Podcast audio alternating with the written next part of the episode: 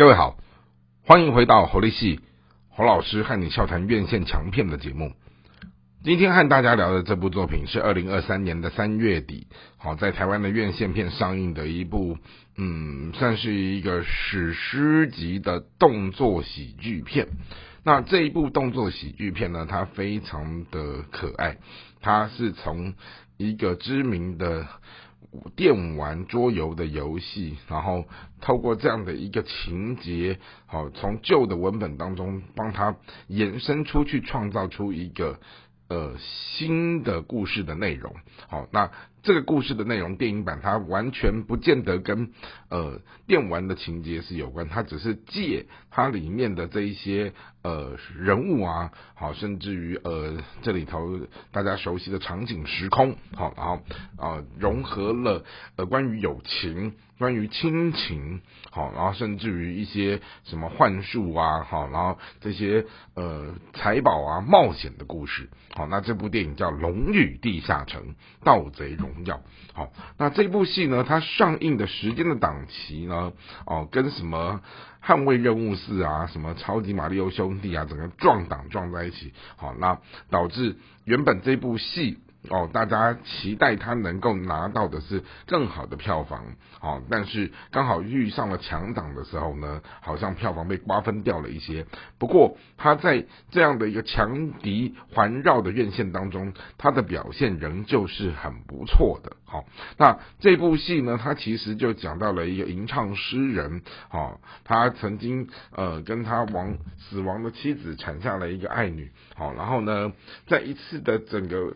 呃，奇特的任务的过程当中，哦，他导致不小心让他的爱妻被杀死，然后呢，他就显得自责。后来呢，他就呃，因着生活的情境，就转变成了是一个。以偷盗为生的人，而这种所谓的偷盗文本，他们最喜欢找的就是去寻找他们的伙伴呐，哈，去凑团、凑咖、纠团这样子。好，那他们纠团的过程当中，招兵买马，哈，就会遇到一些不一样的人。而刚好这个吟唱诗人爱德金，他就遇到了一个女打仔，哈，那这个女打仔。就跟一个魔术师，他们几个人这样结伙成一党的时候，他然后又找到了一个有变身术的人，他们在这过程当中，他们就要开始进入到另外一段全新的奇特的冒险。而在这个奇特冒险过程当中，因为他们曾经好，就是吟唱诗人跟这个女打仔他们。最好被偷盗的过程当中被抓到监狱里面去服刑，然后后来他们成功的逃狱之后，好，这刚提到说这一部戏它串联的亲情是这个吟唱诗人他有一个年幼的女儿，后来他在坐牢的过程当中，他托孤交给他一个好朋友，但是没有想到这个好朋友呢，呃，趁他去坐牢的过这几年，哦，就给他女儿洗脑，好就。让他这个小孩子认为他的母亲啊，他的父亲啊，他特别是父亲是一个小孩，是一个是一个盗贼，是个不负责任的人。好，然后抛下他就远走高飞了，等等，然后导致于孩子心中对这个父亲的情节是是有一些哦不谅解的东西的存在。那当然，在刚提到的就是一个奇幻的历险，它又要有一些财宝，又要有一些冒险，又要有一些这种所谓的。亲情去拯救孩子的过程，它整个桥接串联在一起的时候，好，就让整个故事多出了几条的叙事线。而在这个叙事叙事线里面啊，因着它的整个剧情的速度还算是快，好，那也再加上说，哎，整个排场啊，也让人们觉得。嗯，具有那一种中世纪的一种魔幻的想象的东西，好，然后也让呃整个播映出来之后，大家对这个作品，它其实还是算是正面的评价比较高。那当然，奇幻文本里面，他们当中本来这个男主角他找到了一个复活石，他想要用这个复活石的神力去。拯救他以前死去的爱妻，可是没有想到在出任务的过程当中，这个女打仔她的好朋友也是，呃，他呃视如他将他女儿视如己出的，他的孩子看到这个阿姨好在因为好在整个冒险然后在整个搭救的过程当中，好被坏人整个致命了以后，他也在想说，在这个刀口上到底应该怎么样让这个复活时，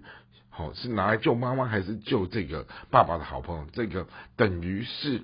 是相相当于是一个女性的类似母亲的长者的这个阿姨。后来最后，呃，主人他们就把这个复活石就用在了拯救朋友。的身上的时候，也让这件事情有了一个算是圆满的结束。好，那当然这部戏里面他用到的几位男演员哈，克里斯潘恩，好，他演那个吟唱诗人爱德金，啊，他其实是一个从影很多年，但是也蛮奇妙，就是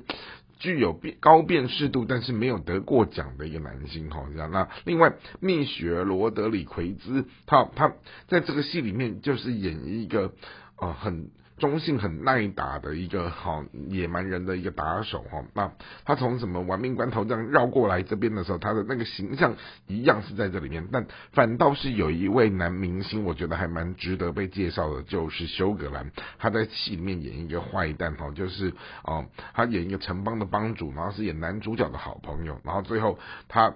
趁着他的朋友在坐牢的这几年的时间，就把他的托孤的女儿整个彻底的洗脑。好，那那种又奸诈，然后又